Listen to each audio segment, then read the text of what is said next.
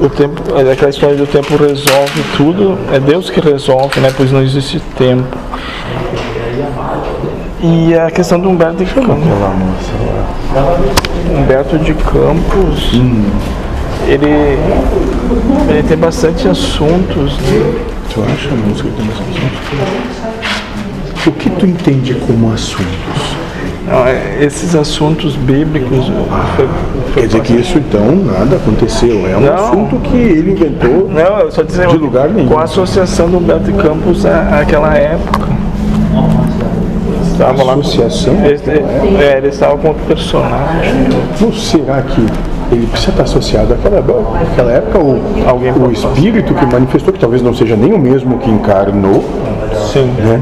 usou apenas uma roupagem, se transvestiu daquilo Sim, pegou aquele nome só para ter um nome.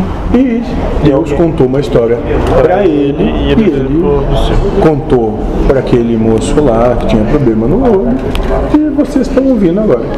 Sim, sem pessoalizar. Sem melhor nem pior. Exato, moço. Sim. Sincronicidade que falamos ao final de tudo. Sim. Então, é parar de olhar os personagens Sim. e passar a olhar o todo, a perfeição no todo. Ótimo. Muito bem. Muito bem.